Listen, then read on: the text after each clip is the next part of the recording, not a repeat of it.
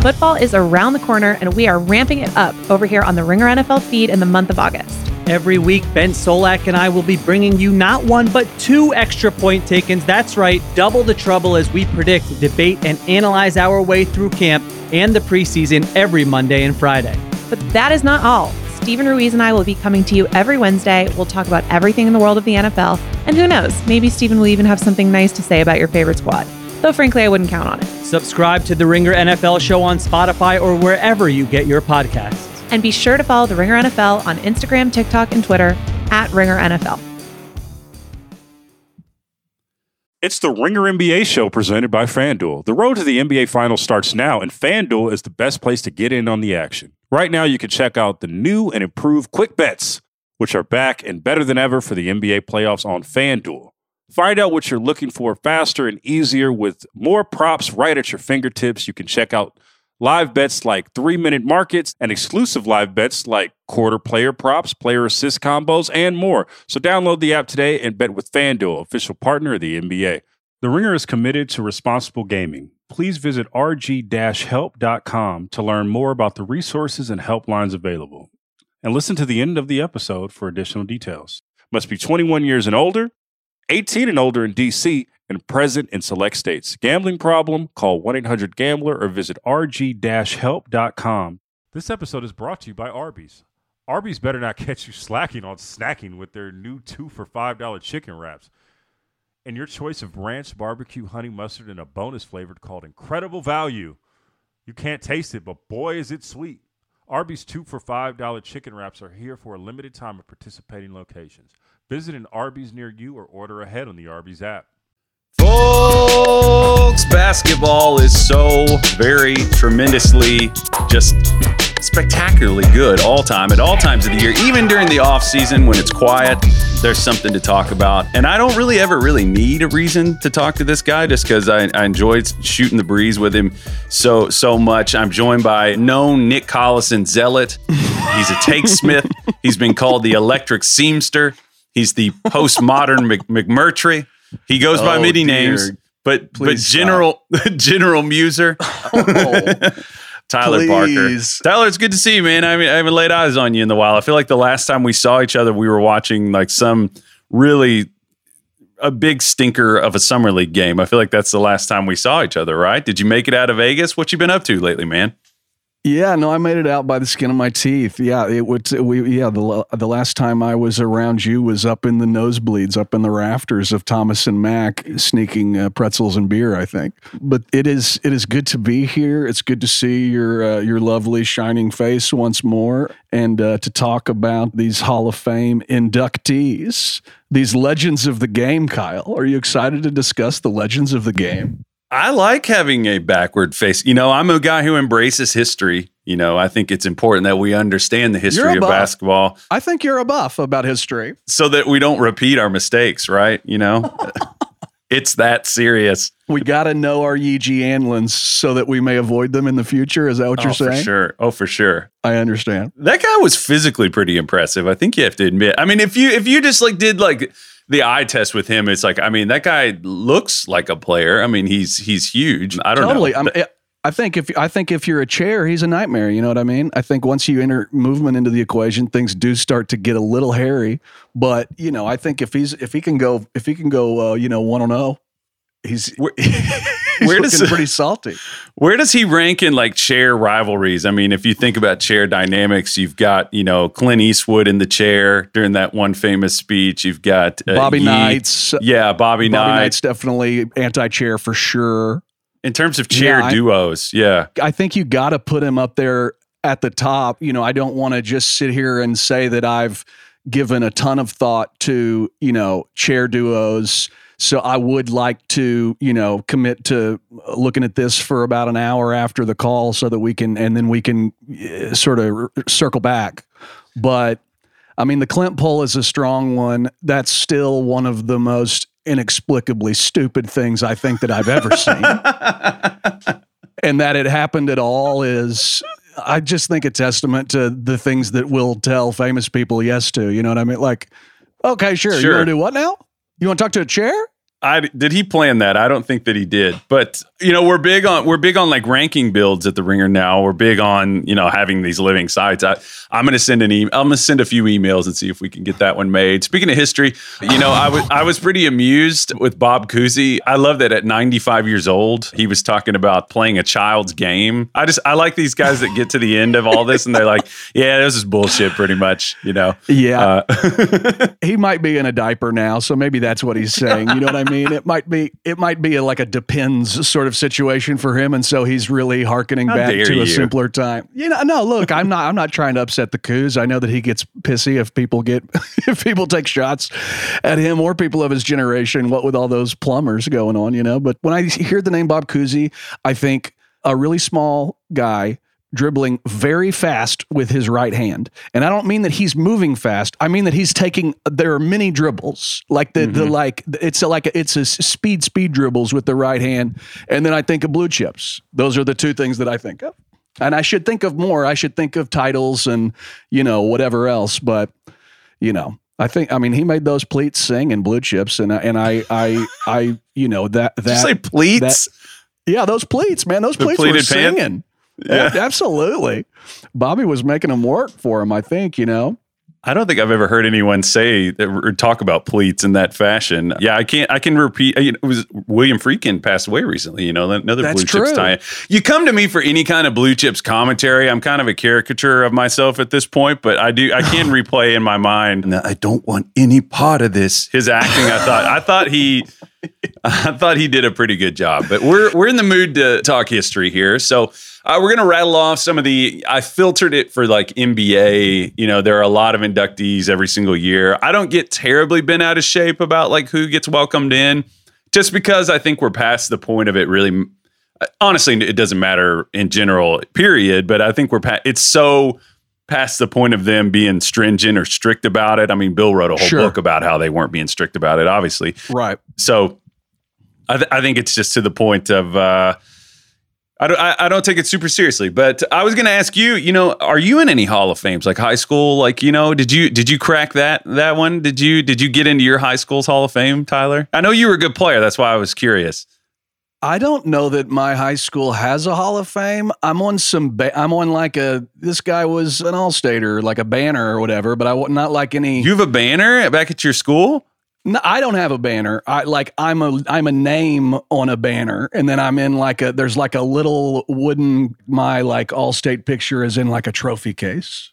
Hell yeah! How how many names on the banner? How like is it? I'm curious. Oh, I don't know. I mean, there's quite a quite a few. You know, Fort Gibson, we got a we got a nice little history of uh, we got a nice little basketball history. You know, Is that a big school though? Is that a big school? nah, not really. It's like it's it's it's for uh, Oklahoma is like you know you go from basically class. I think the lowest is class B. And then it goes up to like now there's like a super 6A or something like that. When I was around, it was just up to 6A. And we were a 4A team. We were like a tiny town, but had a bunch of feeder schools that were, you know, that were like K through seventh grade, you know, K through eight, whatever, that would then feed in. And so it was like tiny town, but like medium sized school. So it was like large school, all none of this should make it. Large school, all state. Then- but uh, but a town of two sets of stoplights essentially when I was there. Sure. A lot of classes for a place with no class. You know what I'm saying? Whoa, Oklahoma. Okay, all right. Well, look, uh, you know, Hey, hunting hunting for Kentucky insults. Hunting for Kentucky insults. not What hard to find, find? them. I'll I'll diminish myself at any turn. Let's uh, let's move on to the, the actual meat of why people are here before we get too in the weeds about uh, Tyler's uh, exploits. Our own history. Our own histories. Yeah, yeah, yeah. Which uh, people are deathly fascinated with. So in this class, you know, some of the some of the big, just sweeping it, doing an overview here. I mean, there's some big names here. I mean, honestly, these these are names that weren't like they're from sort of the middle tier of my basketball watching, like adolescence. You know, like two Right. I, the two thousands guys are starting to move into that that bracket of being eligible. And we got some big names here. I mean, the first one here, Dirk Nowitzki, being presented by Jason Kidd and Stephen Stephen Nash. I don't even know why I was saying Steve Nash. Stephen is known to his parents. Dwyane Wade, presented by Allen Iverson, who I'm taller than. I wanted to make a note of that. Gregg Popovich, you know, the Admiral and, and Manu, Tim Duncan, Tony Parker, and then Pau Gasol and Tony Parker. So, and then Becky Hammon, who obviously broke some barriers there. As uh, for, I think she was the first women's assistant. I'm trying to. I know it's in college we had some women's assistants. I think you're right. Yeah, yeah. So just going through here, I mean, let's uh let's just talk about Dirk Nowitzki here. I mean, Dirk you know, six all time in points with 31,560. Obviously, he got a championship in 2012. A guy who's sort of like, you know, I've talked about this in some videos in the past, like really kick the door down in terms of we had shooting stretch bigs. We had we had bigs who could kind of get out on the floor and hit shots. You know, you had your Detlef Schrempfs, you had your Sam Perkins kind of evolved into that later in his career. Everybody always laughs, but like Dolph Schayes back in the day was a big guy who could step out. I know that's a good that's Dolph. a laugh. Everybody loves Dolph and his his less. I'm going to use Dolph on hoop grids uh, today. I'm going to try to figure out a way to do that. Hopefully, yeah. and everybody always forgets about Danny Schayes. You know, a guy who plays in the '80s. Danny Schayes another pool. When are we going to talk about Danny Schayes? I've been pounding my fist about this for a while. He anyway, flowers. It's in terms of the like. If you're, we talked about Yi and sort of Jin Lin and his. I always say his name wrong. In his sort of the eye test, you know, the aesthetic eye test, the airport test, right? right? I feel like Danny's yeah. probably not up there. Him and like like Chris Dudley's another one. You look at him and you're like, yeah, I mean, that guy yeah. kind of looks like he works at a car dealership, but he's like, that's, he's 6'11, seven feet tall, you know? That's my, that's how I feel about Jon Barry. I feel about Jon Barry where like I look at Jon Barry and I'm like, you probably got a great barbecue spot somewhere, don't you, man? You probably like, You're just wheeling and dealing in that smoker, I bet. The um, nose, isn't that what they called him in the in the bench mob? Did they call like Jon was, Barry the nose? I, I think would, that was I, his nickname. I'm devastated the, to only just now be finding this out. The King's bench mob. I'm pretty sure that's a that's a pretty deep pull. But you know, Dirk I always said it was interesting because in that draft class in 98, I love the secrecy of how I was revisiting some of the stuff of like how he was discovered, how like, right. uh, and it's so different than it is now, you know, like the, the access to video. I was making this joke on Twitter the other day about like how the draft, uh, like just the level of awareness is so much higher because of how easy video is. Like back in the day, it was like very cumbersome to come into to, to, acquire something on video that was interesting. You know, like totally. if you watched any of these like found footage documentaries where it was like literally there were these like networks of people who were like physically trading tapes and things like that. Dirk back in the day, you know, I, I feel like the awareness of him is, is an interesting thing because there's a story about you know the Nelson Donnie and Don Nelson sneaking into a YMCA to watch him work out, and Don is, immediately is like, "Oh, I knew he was an all star." The level of feeling yourself to like watch a dude in, in a gym in a YMCA and be like, "I knew he was an all star." Don Nelson I mean, Don, just Don Don might have been lighting up at, in the in the rafters there, you know, and just trying to be look this look at this guy. Check out this big German here. I'm gonna ride him until the wheels fall off.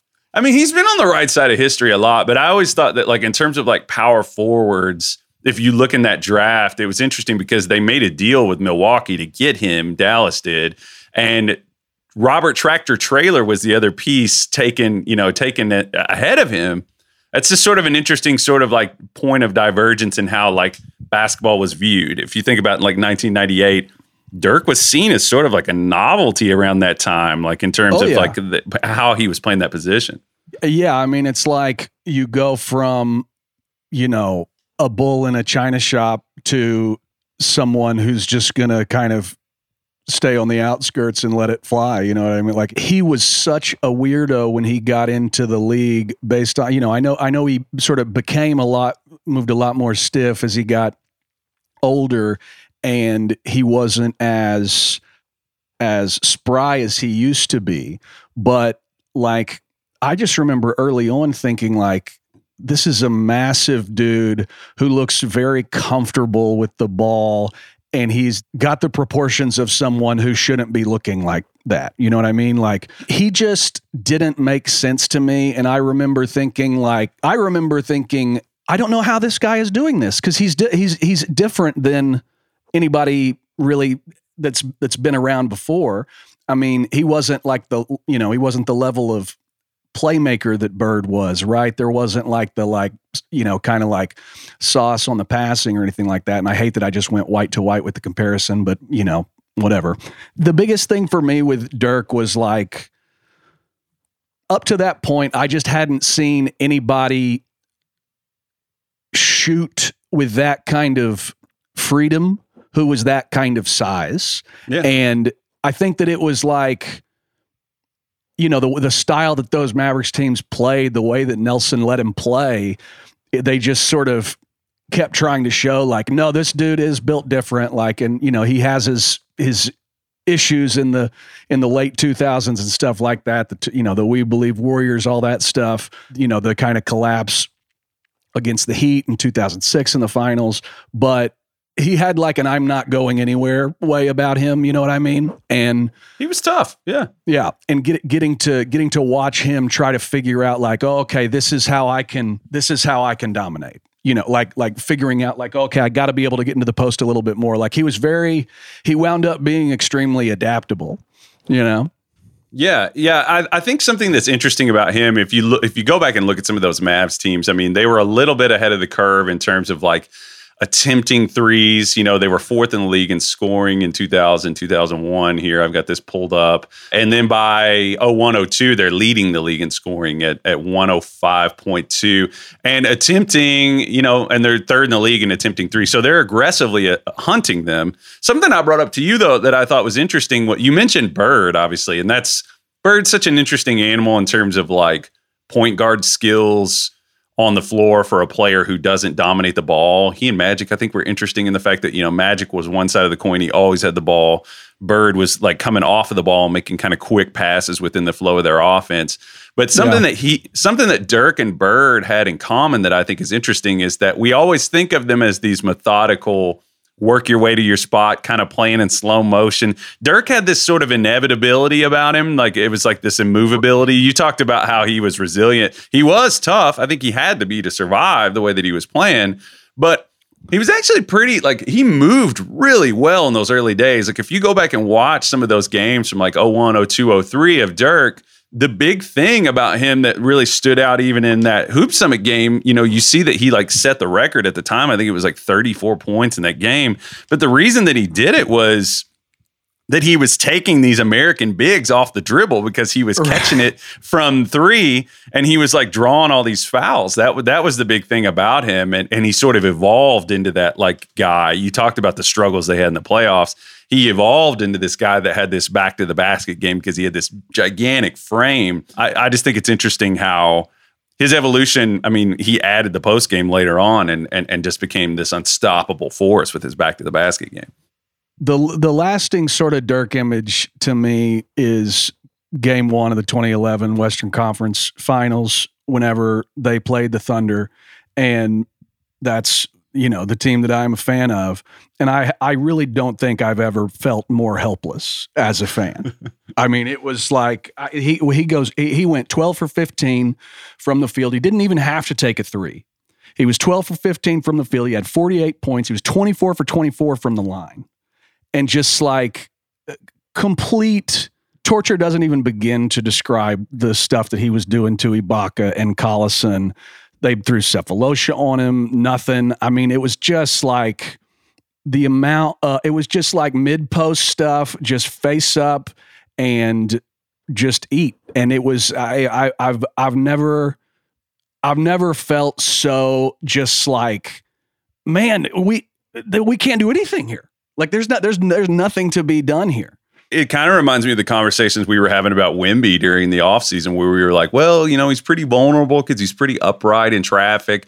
You know, you you have these awesome ball skills that show up in a frame that isn't normally there. By now we've we have seen that. But when a guy's Right. that big and and like, you know, he's Wemby can get low with his dribble, but that evolution to like okay, he doesn't have to dribble to his spots. Like we can we can Yeah. just sort of like put him in his spot and you really can't do anything about it in terms of like him getting to his shot. I think that's that's an interesting parallel between those two guys. Dirk was just so smart too. I mean, like with the like the lifts in the mid post, like you know, leaning in, catching a body, fading away a little bit, and you know, hitting it. I mean, he like the number of times he did that, especially as he sort of got later on in his career and stuff, like he really felt like a, a dominant kind of post force there for a little while, just because of how inevitable the jumper started feeling. But yeah, I mean, when they won it in 2011 and he immediately sprints off the court because he's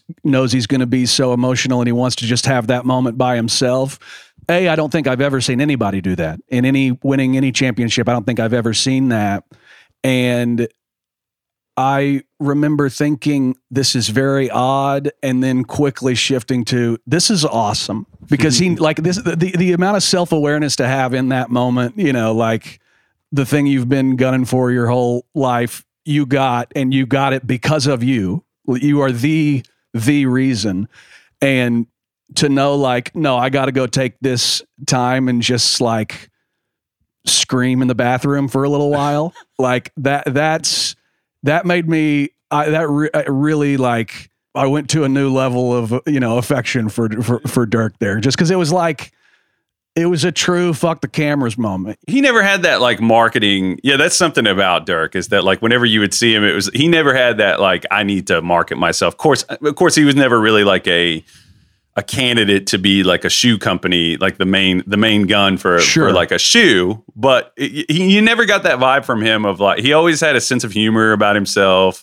You always, you always balance that line between like. Vul- it's weird. We we penalize some guys for their vulnerability. Like Rudy Gobert starts crying about, and everybody's just like, "Give me a fucking break with this guy." you know what I mean? Right. Right, right, right. and Joel starts crying after they after they lose, and it's Right. it is an interesting balance between we we like the vulnerability, but there's like a spot a spot where I don't know that maybe maybe it's just that Rudy has some intrinsic like annoying quality that that Dirk doesn't, where we're harder on him than we are on Dirk. Yeah, maybe. I mean, Dirk did his fair share of of flailing, but you know, the uh, like oh, I don't know that he, I, but but I don't know, like you know, he didn't play as weak as Gobert plays with the ball. You know what I mean? Like Dirk, Sure. Dirk was. Dirk, you know, he had to he had to get tougher as his career went on, but then he, you know, he he and I and I, I imagine probably his whatever softness that was attributed to his game early on. Some of it warranted, but some of it was also like the American public trying to come to terms with like how to deal with this European who's good at basketball. And Sure. it's like, well, let's let's pick at this wound until it starts bleeding. You know what I mean? Like this here's the, here's the weakness. Oh, they're soft. Okay, great. Let's just let's just pound that until uh, you know uh, the cows come home. I remember watching. It was late in his career. I don't remember what year, but and Kobe was still around, but he was he was sitting out. He was in street clothes, and Dirk hit that winner in L.A. Mhm. and and like kind of patted Kobe sort of on the thigh because he fell into the bench a little bit, and Kobe kind of patted him on the butt or whatever, and they like had a little moment there. And then the Lakers called timeout, and I forget who it was even guarding Dirk during that shot, but Kobe just kind of looks at the guy and goes, "Tough shot." Yeah, And he's he's one of the all time like throw your hands up guys. Like the inevitability, Oh, totally. like the inevitability of what he did. It's like you can you can th- you see some of the best defenders in the world, and he's uh, coming at him, and he's just got that flamingo legged fade. Yeah. You just can't do a lot about it. Another thing too is like he really ushered in, I think, an era of out of the box, like people becoming more open to. And I want, I, we obviously have to move on to these other guys. We're talking. I love Dirk. It's easy to talk about him. I can talk about No, him all yeah. day. Well, he was. I mean, he was a trendsetter too. Like he, like it was exactly what you're like. You talk about that leg shot. Like Durant obviously implemented that pretty much straight away, and you see all other bigs trying out, you trying to figure out their versions of it. Even some, you know, like dudes that aren't, you know, six ten and slithery, right? Like you see some of these like hyper athletic, you know, two, three swing dudes that that try to get guys down into the post and kind of try to get a little bit of space with the leg too. Like it's, I think a lot of kids will come into the league now being like Durant, especially these tall guys that can handle it and stuff. That will say like Durant is my favorite player. Durant's the guy I watch. Durant, Durant, Durant, and that's all very earned on Durant's part. But Durant was watching a lot of Dirk. And Yeah. like that was like a guy that he patterned a lot of his stuff. He's on record as having said that he, you know, watched him and and and and tried to steal from him and stuff. And so I think you know I, I think Dirk is the godfather of the unicorns in some way. Like at least the modern day ones, the guys that could do, you know, because he could do more than just shoot in the end. sure. Like he was, he could put it on the floor and do some stuff. So I no, I mean, I think he's, I think he's worth all the all the fuss. You know what I mean? Yeah, and uh, like you said, I think I think it's spot on. Before we move on, talk about Wade. I, th- I think it's spot on that like, well, like I was saying, he he ushered in Holger is the other guy that is the part of this story. He was the guy that trained him from, and Holger's got all these you know out of the box. Like he you know wants him to listen to jazz, wants him to. He's just sort of he's a he's a mad scientist a little bit, but a lot of the like his teaching methods. Adam Harrington, the guy that played with, uh, I've, I mean, I've talked about this in videos. Who played with Dirk in Dallas and got c- close with him. He went and went to the source and like took all that info from from Holger and worked with KD in the summers. I think it was like 2014, somewhere in there. And then and then KD goes through this similar thing of like, okay, I want to add this part to my game. That's going to be a Right. facet that's going to be hard to deny. So, and I, I've made this joke too that like you know Nike put out this like signature move series where they were like going to each player and be like, "Hey, what's your signature move?" And KD did his, and it's just like I'm I'm not saying KD did this, but whoever produced that video is probably guilty of this. They totally passed it off as if that was KD's signature thing, and I was just like, Dirk and Holger should be like cease and desist, buddy. You know, like I, Yeah. Dirk's even a Nike guy. I don't know how they allowed that to happen. I just always thought that was hilarious. I mean, you got you have to because you found this and you put it in the doc. You got to tell the, just the the thing about Holger's genes, like Oh, what Donnie Nelson. You have, the, the people, anybody that hasn't read read this need, Oh. needs to know about the legacy of Holger's genes. Oh well, Holger. Yeah, I also put in our in our document. There's a clip of Dirk in like a full full warm up uniform, wearing Foamposites with that, which I thought was incredible. I never, looking I great, never, looking great in the foams. The never like thought the I'd blu- see that. The royal blue, beautiful, shining foams.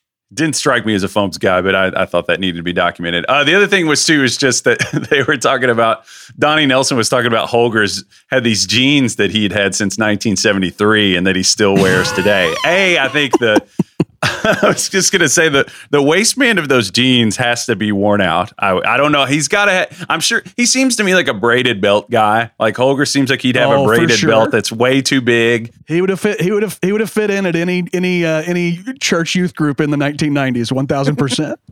But I'm just saying, 73 is a long time. I'm just curious if this is like, um, I don't know. It just got me thinking.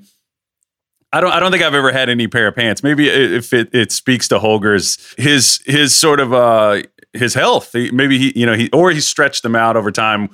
Uh, it- it's it's a fascinating thing. I've never had a pair of pants that long.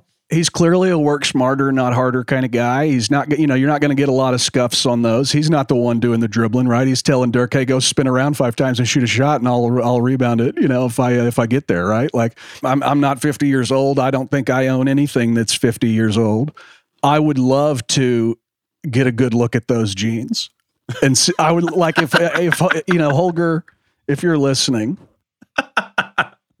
I'm not going to read my address out here, but like you know, come find me on uh, one of the many awful social media sites, uh, and uh, I would love to just just take a pic of them. I don't even need to. I don't even need to come. You know, you're you're you're a person. You don't Send know a me, pic. but yeah, Yeah. just yeah, yeah. Send a pic, buddy, because I Yeah. th- it's you talk about commitment to an aesthetic and just like. Well, why would I get new jeans? These still these don't have holes in them and they fit me. I don't need new jeans. I'll get new Yeah. jeans when they don't when when they stop working.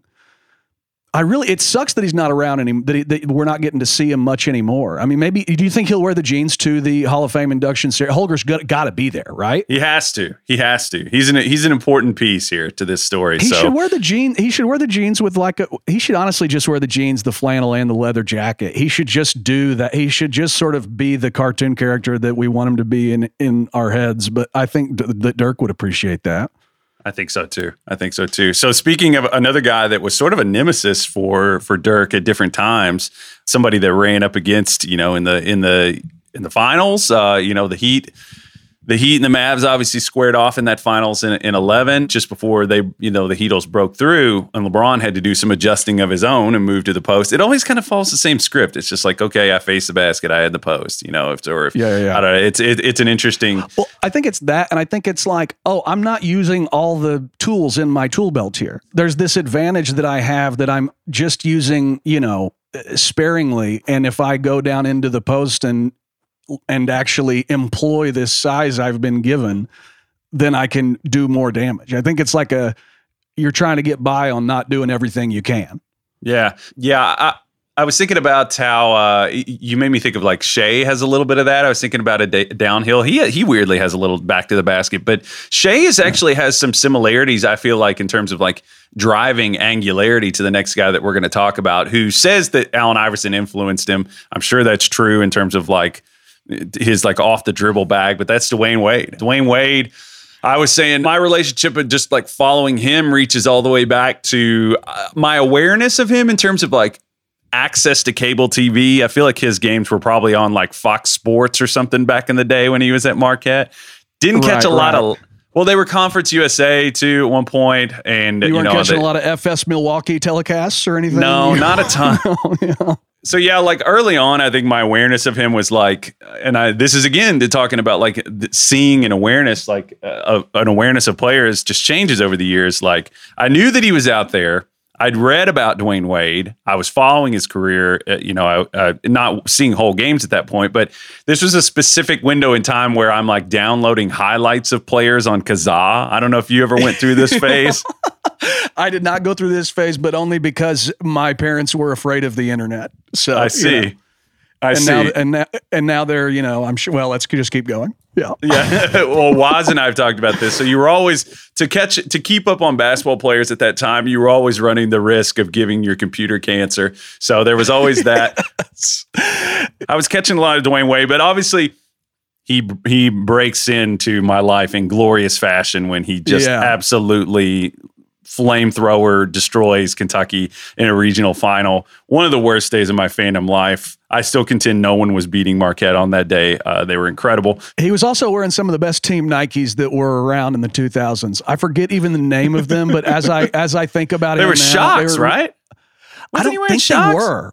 I don't, man. Let's go to the let's go let's go to the phones. Let's see. So Wade Wade comes on the scene, comes into the league. He's obviously we don't have to recap his whole career here, but in the broad sense, uh, successful really early on. I mean, he's a guy who you know was was kind of ascended to become the leader of that Miami team really quickly. Um, you know, obviously hit like a, a series winning shot early in his career, kind of some parallels to, to Lillard there, but I'd say, you know, over the course of his career, 13 time All Star, eight time All NBA, three times All Defense, three NBA titles. He's 32nd all time in scoring. That number would probably be, probably be higher if his body had held up a little more. A lot of injury history with him, but he's 31st in steals all time and 47th in assists. Really disruptive. Uh, the thing that strikes me is just like I really think Dwyane Wade is one of the all-time fluid movers with the ball in his hands. Like, and I, me- I mentioned Shai. Yes, man, his ability to get low and wide and cut. He almost he just had like a running back quality to him, like going to the basket. It just seemed like he he, he was just so smooth with the ball in his hands. He was one of those dudes that moved like a leopard. You know what I mean? Like he like him and Kobe, Jordan. Wade would throw some like odd I think you use the word like herky jerky kind of moves, you know what I mean, in there. Like he could kind of funk up his rhythm a little bit and euro and take these long strides and kind of speed up the frame rate sometimes, you know what I mean? And so it wouldn't look smooth all the time, but it almost felt like that was kind of by design on his part, you know what I mean? Like going back and watching clips of him, just the body controls out of out it's just uh, out of this world. He's so strong like you forget just how strong he was, and he obviously got stronger over the course of his career, but you just forget how hell bent he could be on getting to the rim and either you know uh, putting Varejao in a body bag like he did that one time, or you know he's got some of the you know better non-Jordan acrobatic finishes that you're ever going to see. He had one against the Pacers. It was bonkers one year. One early on against I think it was McDyess and against the Pistons, kind of like coming like right to left across the lane and, you know, getting around Rip Hamilton and sort of floating across the lane in front of McDyess, who tries to slide in late, gets called for a block, and Wade is like on the other side of the lane, on the left side of the lane, the left side of the rim, and kind of finishes back behind his body Yeah. with the With his right, right hand. You know what I mean? Yeah. And it's kind of it's like stuff like that where you're just like, this is another level of like in air control, you know, like and yeah, just some of the some of the stuff that he could do. I mean, and obviously like that got amplified once LeBron got there. The stuff that they did together. I think there was so much frustration from NBA fans about like, oh man, why are you making it where y'all are so good now? Yeah. Like, and you know what I mean? Like, and and so you did. There wasn't. There probably wasn't enough appreciation from the, like NBA NBA fans at large for just how cool some of the shit they were doing with honestly and I, I say that as like myself who was like you know I, I was pumped up whenever they were struggling out of the gate you know in 2010 too you know what I mean like I was like I, I I was I was absolutely one of those heat haters that was like okay good you know maybe, maybe talent won't win out you know? But it, yeah I mean they they, they I, I still think about that against one of those shit Lakers teams that Wade's leading the break and he comes in and you think he's just going to kind of leave it for LeBron like they always would. And sort of uh, I it didn't even really make sense it looked like it was going to be a bad play but he threw it off the backboard and Yeah. LeBron it felt like he was expecting it to just come right back to him like a lot of those other ones do and LeBron finishes it one-handed with the left Yeah. You know. Oh, I know the one you're talking about. He just kind of yeah, it's like uh, just a quick a quick guide into the basket. Yeah. and it's just like you know Wade's move to do that off the backboard is like that's the stuff that needs to be celebrated. That's the mm. stuff like there are plenty of things that need to be celebrated, but I love players that are like there's a crowd here. Let's like they want to see us do some wild shit. Let's put on a show. Like let's I I could I could throw this back to you for an alley oop that we've completed so many times or we could get a little fun. And especially once LeBron got there and stuff, like there were grading parts of it, the not six, not seven, not eight, all that little, all the fire, you know, uh, explosions and stuff on that. But like that's it. Like I like that he was a little that he that he that he got too big for his britches and got a little lacks some self awareness and starts making fun of Dirk for for being sick in that finals, and then Dirk gets to come back and shove it in their face. Like I, that's we need more players to put themselves out there like that so that- For the so- drama, at least. Yes, Yeah. absolutely. That's what's good about that's what's good about Booker, right? Like there is there's there's a there's plenty of self-awareness there, but there's also some stuff like, dude, you're gonna get too big for your shorts here and something bad's gonna happen, like with the Lucas stuff or whatever, right? Like he was always, always it seemed like playing to the crowd and yeah, just had had a had a sense for how to really like make a building explode, you know? Yeah. I, I really think some of his, uh, and before we move on here, like I I just think a couple, one thing that I wanted to talk about here was just that, like this evolution of the scoring shooting guard, sort of having having the outlet of playmaking, and you saw some of those teams, like it, like the 0809 team is sort of the the wine bottle, if you want to use that terminology. It was sort of the his tippy top like you know iteration you know in that season he aver- he led the league in scoring 30.2 he averaged 2.2 steals carried a big usage rate at 36.2 but seven and a half assists. And he hit a 10.6 box plus minus mark which was the sec- 22nd highest mark ever for a single season. But I think some of his totals would have been different, a because of the health, but also because he had that malleability. Once once LeBron came, they paired well together because LeBron was a little was the chess master, one of the all time chess masters, could pick you apart, could look at what you're doing and just say, "Cool, I'm gonna I'm going to manipulate what you're doing and move you." Wade had that unstoppable inevitability to his scoring, but he also he over the course, I feel like as well as any scoring shooting guard ever without being like a full blown chess player playmaker. Really got a good feel for using the pressure of his scoring and knowing where sort of the outlets were, the pressure valves were to. And I, I think that's a big reason why they became, you know, the point guards on those Miami Heat teams were good. You know, Chalmers was a good player dur- dur- during that time, but they were sort of just facilitators. They had different roles with those two guys, you know, based on the playmaking dynamic that they had between them. This episode is brought to you by Arby's. It's 3 p.m. and dinner is still hours to come. Maybe lunch didn't quite hit the spot. That's where the new two for $5 chicken wraps from Arby's come in. Available in ranch, barbecue, and honey mustard. They're perfect for the afternoon snack attack or as an add on to your meal. Arby's two for $5 chicken wraps are here for a limited time at participating locations. Visit an Arby's near you or order ahead on the Arby's app. This episode is supported by State Farm. Man, I remember when I first got into a car accident, it was pure frustration because I did not have State Farm. And now that I do have State Farm, it is an exclamation of pure joy. But the only words that you need to remember are like a good neighbor, State Farm is there. State Farm has options to fit your unique insurance needs, meaning you can talk to your agent to choose the coverage you need, have coverage options to protect the things you value most, file a claim right on the State Farm mobile app, and even reach a real person when you need to talk to someone. Like a good neighbor, State Farm is there. Learn more at statefarm.com. This episode is brought to you by Visible Wireless. Want a wireless provider that always brings its A game? Switch to Visible, the wireless company that makes wireless visible.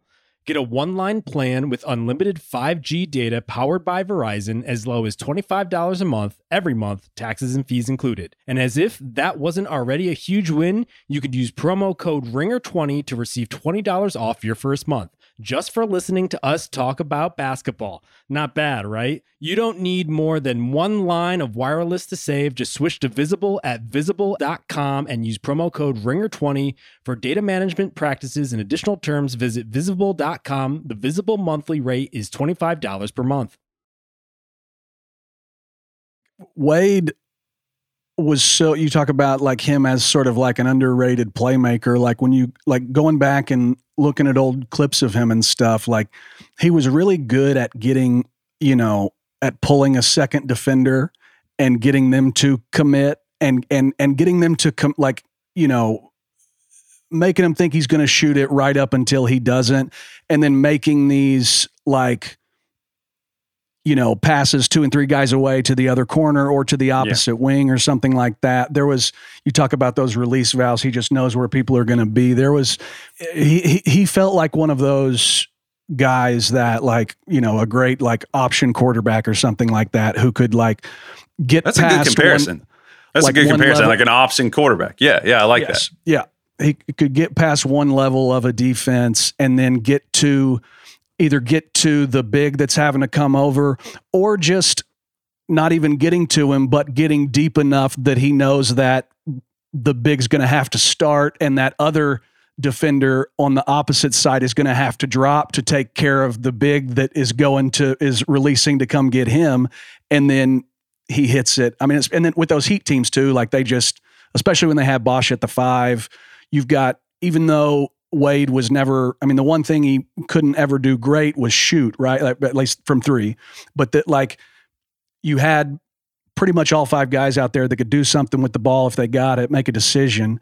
And it just made it so hard on defenses that were, especially at that point, a lot, a lot of defenses still trying to play with old model lineups, right? Like there's in the, in the, in the, the, in these finals, you know, against Perkins and Ibaka, right? Like it's, you know, it, it just making that defense kind of dead to rights before things even start, you know? Yeah. Yeah. I like Wade was one of those guys that like, I think because he was so good on defense too, he could just feel all the more overwhelming. Like there's those two, there's a, there's a play that was like, I think it was like the 04, 05 season, one of those early seasons, but it was against the it was an ESPN game against the Suns, and Amare had the ball like clock running down at the end of the third, and Wade just goes up middle of the lane and just takes it takes the shot out of Amare's hands, like just like damn near cups the ball out of his hands, and takes a few dribbles and launches something from around half court that goes in and it's just one of those things where like the shot, you know, the shot sort of feels like, oh, okay, like there's some luck there, but it's there was it wasn't the same thing, but like in like that 0809 season that you're talking about where he was just felt like some people thought he should he could have won the MVP that year, you know. The yeah. it like he had a play against the Bulls in double overtime. John Salmons had the ball and he was like trying to take maybe UD off. I, I don't remember, but the the the announcers that are doing the game are like the Bulls have to like this matchup, and then Wade come Wade's just sort of slinking off of his guy slowly and waits for Salmons to kind of get too occupied with his own move, and then comes over, takes it from Salmons, dribbles to the other end of the floor, and hits a running three with no time left on the clock to beat the buzzer and win in double overtime. Then he goes and jumps on top of the scores table and starts shouting like this is my shit. This is my city. Yeah. You know, yeah. like it's like iconic image from his career for sure. Yeah. totally. I, like they, they were. It's just like he could do stuff that you felt him sort of everywhere. All o- his influence was all over the court. I think just because of the athlete he was, and because he actually used that stuff to his advantage, also on defense too. You know what I mean? Like he was just. Those Heat teams were hell early on, Yeah. like as uh, to, to to try to move the ball against. Yeah, very disruptive. Yeah, well, we'll, we'll move on here to, to talk about uh, the, the last two. I'm going to lump Tony Parker and, and Gregg Popovich together. You know, Yeah. Popovich obviously had uh, honestly a pretty interesting uh, arc. I've talked about. He started at this very small school called Pomona Pitzer. Uh, took it took it- he his sort of path towards like networking in in the coaching world was really interesting. He takes a sabbatical. You can go read about this. Meets up with like connects with these guys, Larry Brown, Dean Smith. He eventually ends up on staff with with the Warriors and Don Nelson during those you know mid to early '90s teams. And then moves over to the Spurs, gets connected. Uh, he, you'll even hear him just by his own you know, he obviously was a brilliant mind in the game and everything, and then ends up with with uh, connecting up with with Duncan, and they just kind of go on this ride, this incredible ride, and you know, they draft. You're talking about the international game. The Spurs obviously very ahead in terms of like scouting and having like a heightened awareness. Dirk caused some sort of like Euro panic, I feel like, or just some like stupid Euro mimicry where there are these just guys in Europe that are good. We can just get one. And they would just assume that would work. Whereas the Spurs were a lot more like, well, this they were just kind of ahead of the game. I feel like in terms of and Popovich w- was a big part of that about bringing those guys in and getting great value on a lot of them. But yeah, Yeah, no, I mean, I like. I think Dirk was definitely like a. Oh, we got to go get us one of those. there's just more of them over there for sure. you think that they got Yeah. a lot? They probably got a lot of them, right? Yeah. and, then, and then Tony Parker, obviously. Like Tony Parker was never, I feel like, do you ever think he was the best point guard in the league? I mean, he played during a, he played during an era where we just had a lot of great point guards. I don't think he was ever the best point guard in the league, but I, you know, like for what they needed him to be, he was incredible. I mean, I, I still think about that, like, because there was, you know, there was that.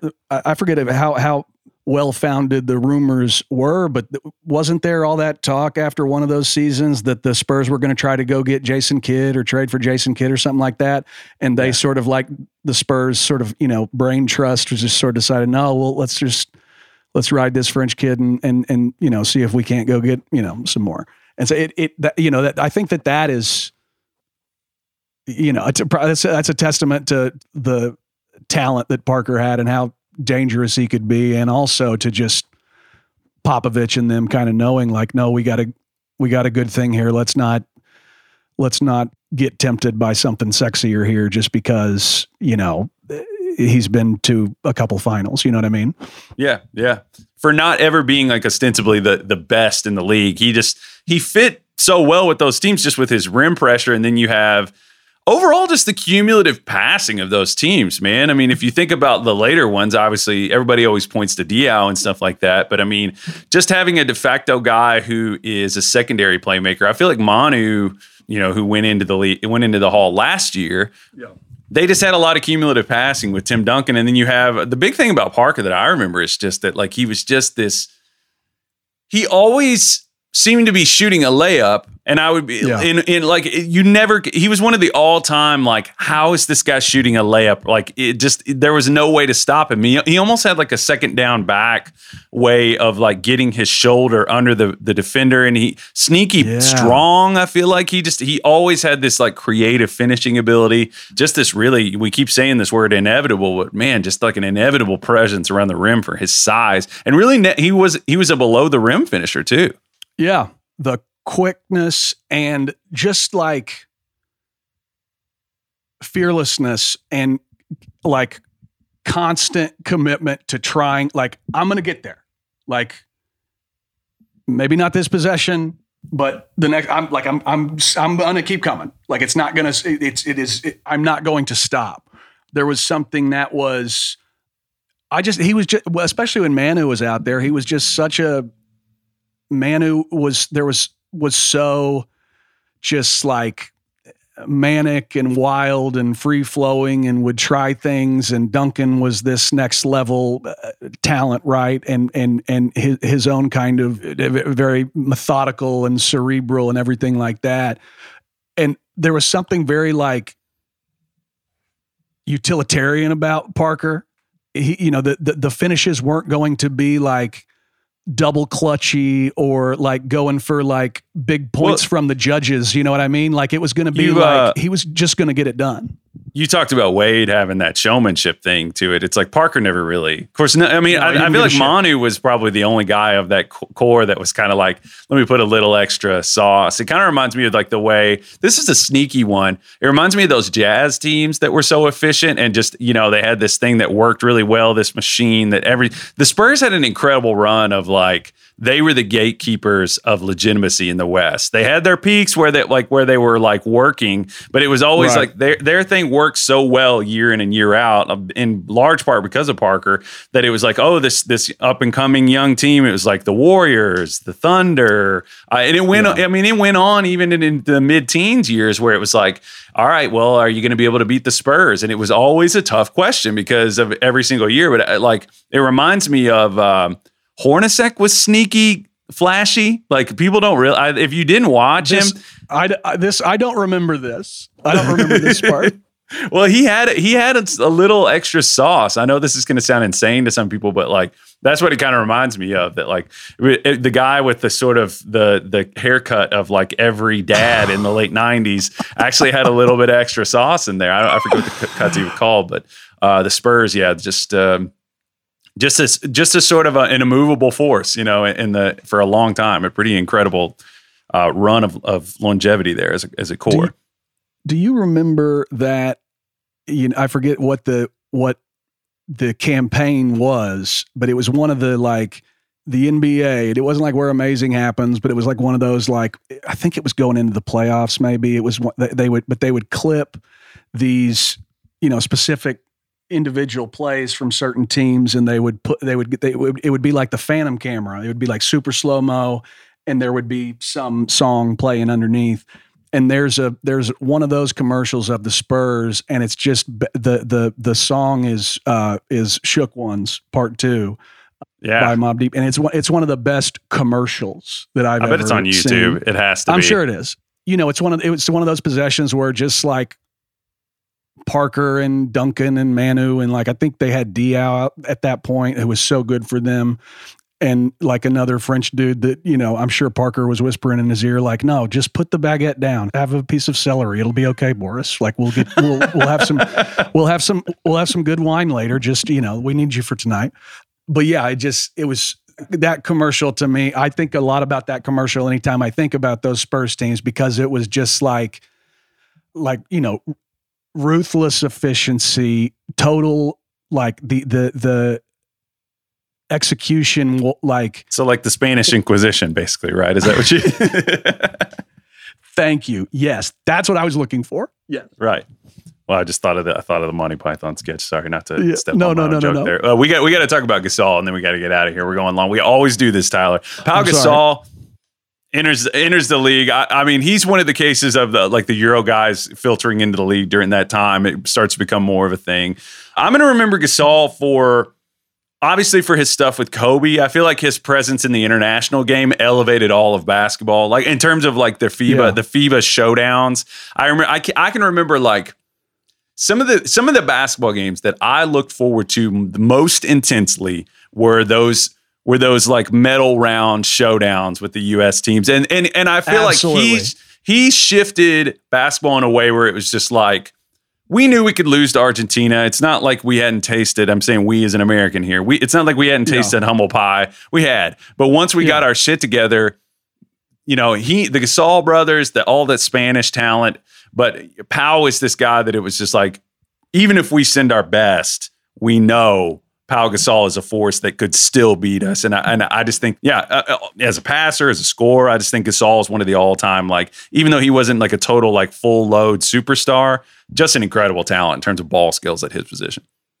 Those, those Lakers teams would run four or five pick and rolls or and they'd invert it with him and Lamar Odom like around the foul line and it would just confuse the shit out of people and mm-hmm. you know that that was that was well before you know Biggs had much of a sense for how to you know uh, cover both spots in the pick and roll right it would just like like you talk about the ball skills and stuff like that like there was a lot of playmaking with Pau and I think his was you know he was another guy where like you know you you would try to figure out like okay is this guy or is this guy soft or is he just different like am i you know like what like what is he just new or is he or is there you know and, and i think he wound up proving in the end that like you know he like i mean i know that kobe you know the the stories are that kobe kind of toughened him up and stuff but I mean, you know, the, the Lakers don't win those two titles uh, in in oh, no. in the end w- w- without him at all. I mean, he's got he, he has that huge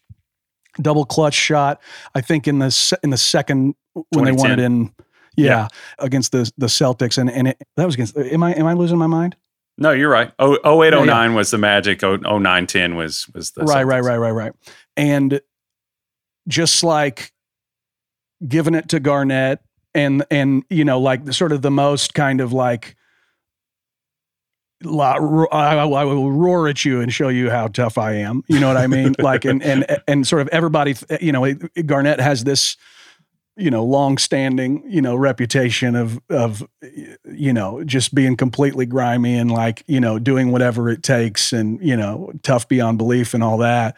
And Pau went toe to toe with him you know what I mean? Like yeah. It, and yeah I mean I like there's the there there are the aspects of Pau too just like he's he's clearly such an like he'll go to the opera you know? He's just like an oddball. It's been uh, you know, really kind of eye opening and uh, and moving at times to see what a relationship he has with you know the Bryant family still, and the way that mm-hmm. him and mm-hmm. his wife have sort of it seems like at least been there for for Vanessa and those girls right now, and and it, he he just uh, yeah, there's like a there's like a very um there's something very gentlemanly about him. We'll put that on his plaque. I, think that should be in the copy, in the body copy. I think it's it, hopefully it'll stay on. when that trade went down, like, did you have any sense that it, that he was like? What do you remember having an opinion on it? I just thought it was a steal. I mean, like I thought it was a yeah. pillaging. Uh, you're talking about him to the Lakers, obviously, right? Yeah, yeah, yeah, yeah, yeah. Yeah, yeah, yeah. I mean, it, once once those two were teamed up, yeah, I was I was a, I was a big Gasol fan uh, on both ends of the floor. Uh, yeah, just the, the, in the twin big thing that they had going on there. But yeah, um, it, that's uh, so that's that's uh, the gist of the Hall of Fame class. Uh, any other? There's some other news here that we could uh, that we could hit on, but we don't have time. You know, Steph obviously singing Paramore. We were going to talk about uh, we were going to talk about you know other other players being lead singers in bands. We don't have time to do it. You know, uh, there's it's been a it's a slow time. Caris LeVert had a you know ninety three thousand dollar watch stolen. Tough beat for him. Dwight Howard officiating weddings. Anyway, Tyler, it was good to see you. I'm sure you're, you're uh, enjoying your off season, just sort of like staring at your Chet Holmgren poster and yeah, you know, no, all, all, the, the, poster. The poster looks great. It's. Fr- I, am waiting to get it framed. I got to make more money before I can get it framed because it's so tall, and to get anything framed, it costs. Uh, sure. It costs a, a, around five hundred thousand dollars. It seems like these days. So sure. I, you know, I'm I'm still uh, still still scrapping the scratch together for that. But um, no, I mean the you know the biceps are looking great. You know the tries obviously looking a little the tries are looking a little bit better than the biceps, um, and we're still trying to work on the calves. But uh, you know, yeah, it's uh, we're I'm I'm, I'm a, pleased with the poster. I need a muscle group by muscle group breakdown from you of, of just sort of. I need you to wax poetic on that. I start look. I start looking for any good things, and I'm like, dude, I saw. I got caught a glimpse of the quads yesterday in one of the uh, in one of those. It's, it's a little pixelated, but uh, I don't want to say we can jump to conclusions, but you know, anyway. I think, I think uh, people are going to have a hard time pushing him off of a spot. I, you know. well, Tyler, okay. it was uh, it was good to see you. Go buy Tyler's book. Good to good to drop back in. Thanks to Jade Whaley for uh, for for producing us. Uh, always does a good job. Yes, and uh, thanks to everybody at Ben Cruz. Uh, we will catch you soon. Uh, t- stay tuned. We're going to keep having stuff in the off season. Uh, I got some projects I'm working on that hopefully come out soon. But uh, Tyler, it's good to see you. Catch you all next time. Later.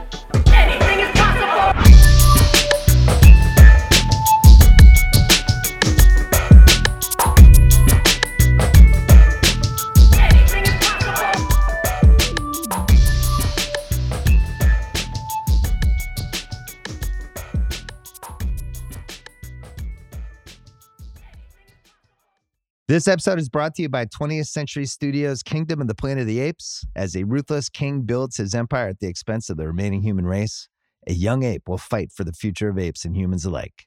Kingdom of the Planet of the Apes. Enter the kingdom in IMAX on May 10th and in theaters everywhere. Get tickets now. This episode is brought to you by Hotels.com. When I went on my last holiday to Cape Town, it was amazing. My friends were there, the weather was phenomenal, and most importantly, the food was fantastic. But one thing I struggled with was finding the right places to stay. You know, all I want is a great bed, a fantastic shower, and breakfast that doesn't end at 8 a.m. I'm on holiday, I'm still sleeping. I also like ease, and the Hotels.com app easily helps me to find a perfect hotel for every trip.